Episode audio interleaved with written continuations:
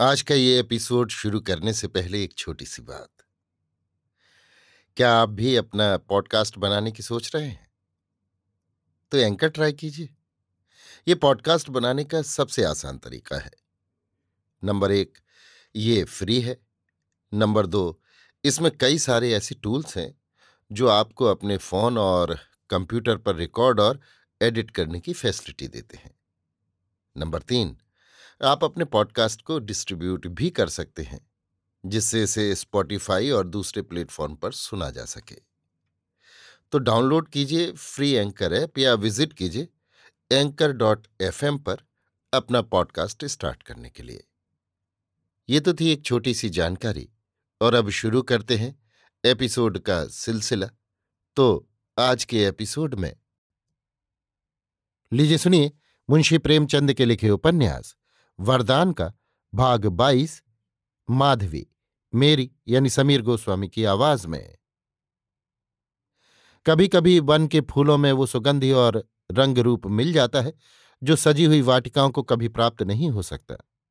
माधवी थी तो एक मूर्ख और दरिद्र मनुष्य की लड़की, परंतु विधाता ने उसे नारियों के सभी उत्तम गुणों से सुशोभित कर दिया था।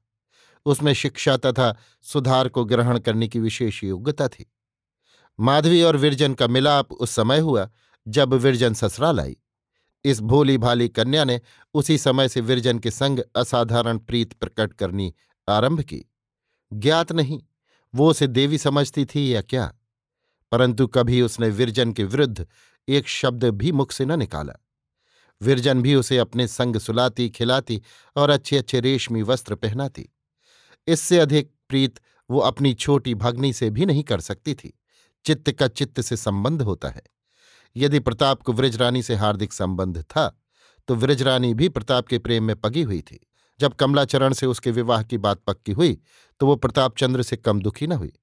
हाँ लज्जावश उसके हृदय के भाव कभी प्रकट न होते थे। विवाह हो जाने के पश्चात उसे नित्य ये चिंता रहती थी कि प्रताप चंद्र के पीड़ित हृदय को कैसे तसल्ली दूँ। मेरा जीवन तो इस भांति आनंद से बीतता है। बेचारे प्रताप के ऊपर न जाने कैसी बीतती होगी। माधवी उन दिनों ग्यारहवें वर्ष में थी। उसके रंग रूप की सुंदरता, स्वभाव और गुण देख देख कर आश्चर्य होता था। विरजन को अचानक ही यह ध्यान आया कि क्या मेरी माधवी इस योग्य नहीं कि प्रताप उसे अपने कंठ का हार बनाए।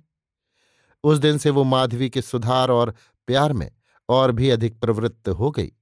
वो सोच सोचकर मन ही मन फूली न समाती कि जब माधवी सोलह सत्रह वर्ष की हो जाएगी तब मैं प्रताप के पास जाऊँगी और उससे हाथ जोड़कर कहूँगी कि, माधवी मेरी बहन है, उसे आज से तुम अपनी चेरी समझो। क्या प्रताप मेरी बात टाल देंगे? नहीं, वे ऐसा नहीं कर सकते। आनंद तो तब है, जबकि चची स्वयं माधवी को अपनी बहू बनाने की मुझसे इच्छा करें।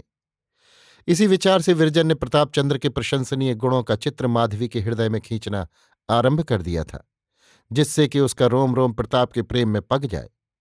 वो जब प्रताप चंद्र का वर्णन करने लगती तो स्वतः उसके शब्द असामान्य रीति से मधुर और सरस हो जाते।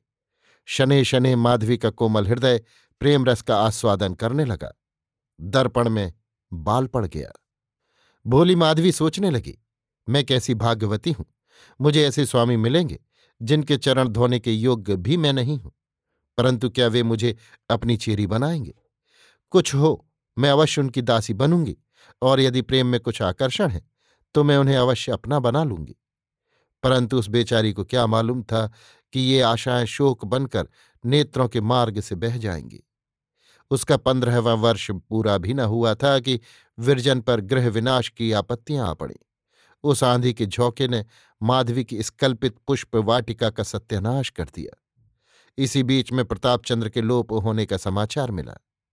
आंधी ने जो कुछ अवशिष्ट रखा था वो भी इस अग्नि ने जलाकर भस्म कर दिया। परंतु मानस कोई वस्तु है तो माधवी प्रताप चंद्र की स्त्री बन चुकी। उसने अपना तन और मन उन्हें समर्पण कर दिया। प्रताप को ज्ञान नहीं, परंतु उन्हें ऐसी अमूल्य वस्तु मिली है, जिसके बराबर संसार में कोई वस्तु नहीं तुल सकती। माधवी ने केवल एक बार प्रताप को देखा था और केवल एक ही बार उनके अमृत वचन सुने थे। मगर इसने उस चित्र को और भी उज्ज्वल कर दिया था जो उसके हृदय पर पहले ही विरजन ने खींच रखा था। प्रताप का पता नहीं है, मगर माधवी उसकी प्रेमाग्नि में दिन प्रतिदिन घुलती जाती है। उस दिन से कोई ऐसा व्रत नहीं था, जो माधवी न रखती हो। कोई ऐसा देवता नहीं था, जिसकी वो पूजा न करती हो। और वो सब इसलिए कि ईश्वर प्रताप को जहाँ कहीं वे हों, कुशल से रखे। इन प्रेम कल्पनाओं ने उस बालिका को और भी अधिक दृढ़, सुशील और कोमल बना दिया। स्यात उसके चित्त ने यह निर्णय कर लिया था कि मेरा विवाह प्रतापचंद्र से हो चुका। विरजन उसकी ये दशा देखती और रोती कि आग मेरी ही लगाई हुई है। ये नवकुसुम किसके कंठ का हार बनेगा? ये किसकी होकर रहेगी? हाय, जिस बीज को मैंने इतने परिश्रम से अंकुरित किया और मधुक्षीर से सींचा उसका फूल इस प्रकार शाखा पर ही कुमलाया जाता है। विरजन तो भला कविता करने में उलझी रहती। किंतु माधवी को ये संतोष भी न था। उसका प्रेमी और साथ ही उसके प्रियतम का ध्यान मात्र था। उस प्रियतम का, जो उसके लिए सर्वथा अपरिचित था, प्रताप के चले जाने के कई मास पीछे, एक दिन माधवी ने स्वप्न में देखा कि वे सन्यासी हो गए हैं। आज माधवी का अपार प्रेम प्रकट हुआ। आकाशवाणी सी हो गई कि प्रताप ने अवश्य सन्यास ले लिया। आज से वो भी तपस्विनी बन गई। उसने अपने सुख और विलास की लालसा हृदय से निकाल दी। जब कभी बैठे बैठे माधवी का जी बहुत आकुल होता तो वो प्रतापचंद्र के घर चली जाती। वहाँ उसके चित्त को थोड़ी देर के लिए शांति मिल जाती थी। ये भवन माधवी के लिए एक पवित्र मंदिर था। जब तक विरजन और सुवामा के हृदयों में ग्रंथि पड़ी हुई थी, वो यहाँ बहुत कम आती थी। परंतु जब अंत में विरजन के पवित्र और आदर्श जीवन ने ये गांठ खोल दी और वे गंगा यमुना की भांति परस्पर गले मिल गईं तो माधवी का आवागमन भी बढ़ गया। सुवामा के पास दिन दिन भर बैठी रह जाती। इस भवन की एक एक अंगुल पृथ्वी प्रताप का स्मारक थी। इसी आँगन में प्रताप ने काठ के घोड़े दौड़ाए थे और इसी कुंड में कागज़ की नावें चलाई थी। नौकाएँ तो सियातकाल के भंवर में पड़कर डूब गई, परंतु घोड़ा अब भी विद्यमान था। माधवी ने उसकी जर्जरित अस्थियों में प्राण डाल दिया और उसे वाटिका में कुंड के किनारे एक पाटल वृक्ष की छाया में बाँध दिया। यही भवन प्रताप चंद्र का शयनागार था। माधवी अब उसे अपने देवता का मंदिर समझती है। इसी पलंग ने प्रताप को बहुत दिनों तक अपने अंक में थपक थपक कर सुलाया था। माधवी अब उसे पुष्पों से सुसज्जित करती है। माधवी ने इस कमरे को ऐसा सुसज्जित कर दिया जैसा वो कभी न था।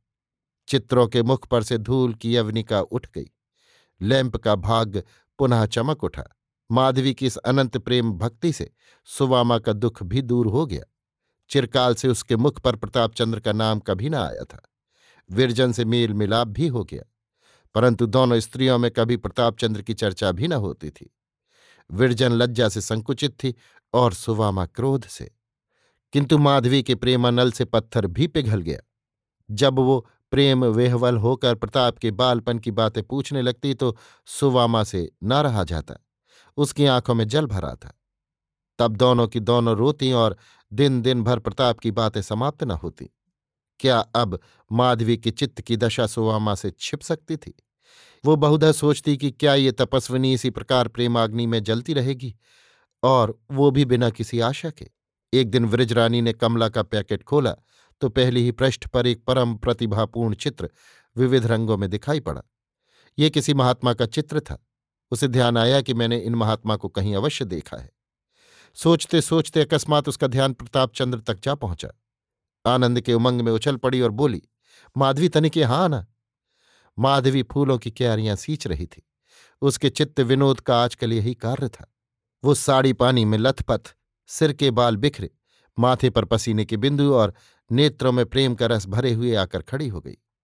विरजन ने कहा, आ तुझे एक चित्र दिखाऊँ। माधवी ने कहा, किसका चित्र है, देखूँ? माधवी ने चित्र को ध्यानपूर्वक देखा। उसकी आँखों में आँसू आ गए। विरजन, पहचान गई? माधवी, क्यों? ये स्वरूप तो कई बार स्वप्न में देख चुकी हूँ। बदन से कांति बरस रही है।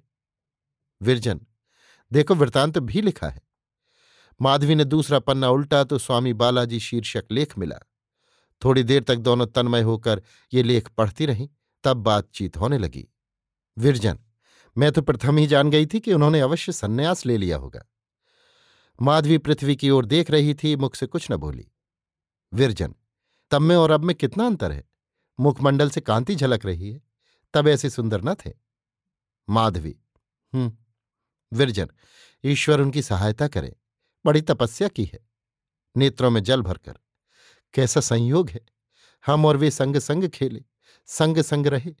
आज वे सन्यासी हैं और मैं वियोगनी। ना जाने उन्हें हम लोगों की कुछ सुध भी है या नहीं। जिसने सन्यास ले लिया, उसे किसी से क्या मतलब? जब चाची के पास पत्र न लिखा तो भला हमारी सुधि क्या होगी? माधवी, बालकपन में वे कभी योगी योगी खेलते तो मैं मिठाइयों की भिक्षा दिया करती थी। माधवी ने रोते हुए, न जाने कब दर्शन होंगे, कहकर लज्जा से सिर झुका लिया। विरजन, शीघ्र ही आएँगे। प्राणनाथ ने ये लेख बहुत सुंदर लिखा है। माधवी एक एक शब्द से भक्ति टपकती है। विरजन, वक्तृता की कैसी प्रशंसा की है? उनकी वाणी में तो पहले ही जादू था, अब क्या पूछना? प्राणनाथ के चित्त पर जिसकी वाणी का ऐसा प्रभाव हुआ, वो समस्त पृथ्वी पर अपना जादू फैला सकता है। माधवी, चलो चाची के यहाँ चले। विरजन, हाँ, उनका तो ध्यान ही नहीं रहा। देखें क्या कहती हैं। प्रसन्न तो क्या होंगी? माधवी, उनकी तो अभिलाषा ही ये थी, प्रसन्न क्यों ना होंगी?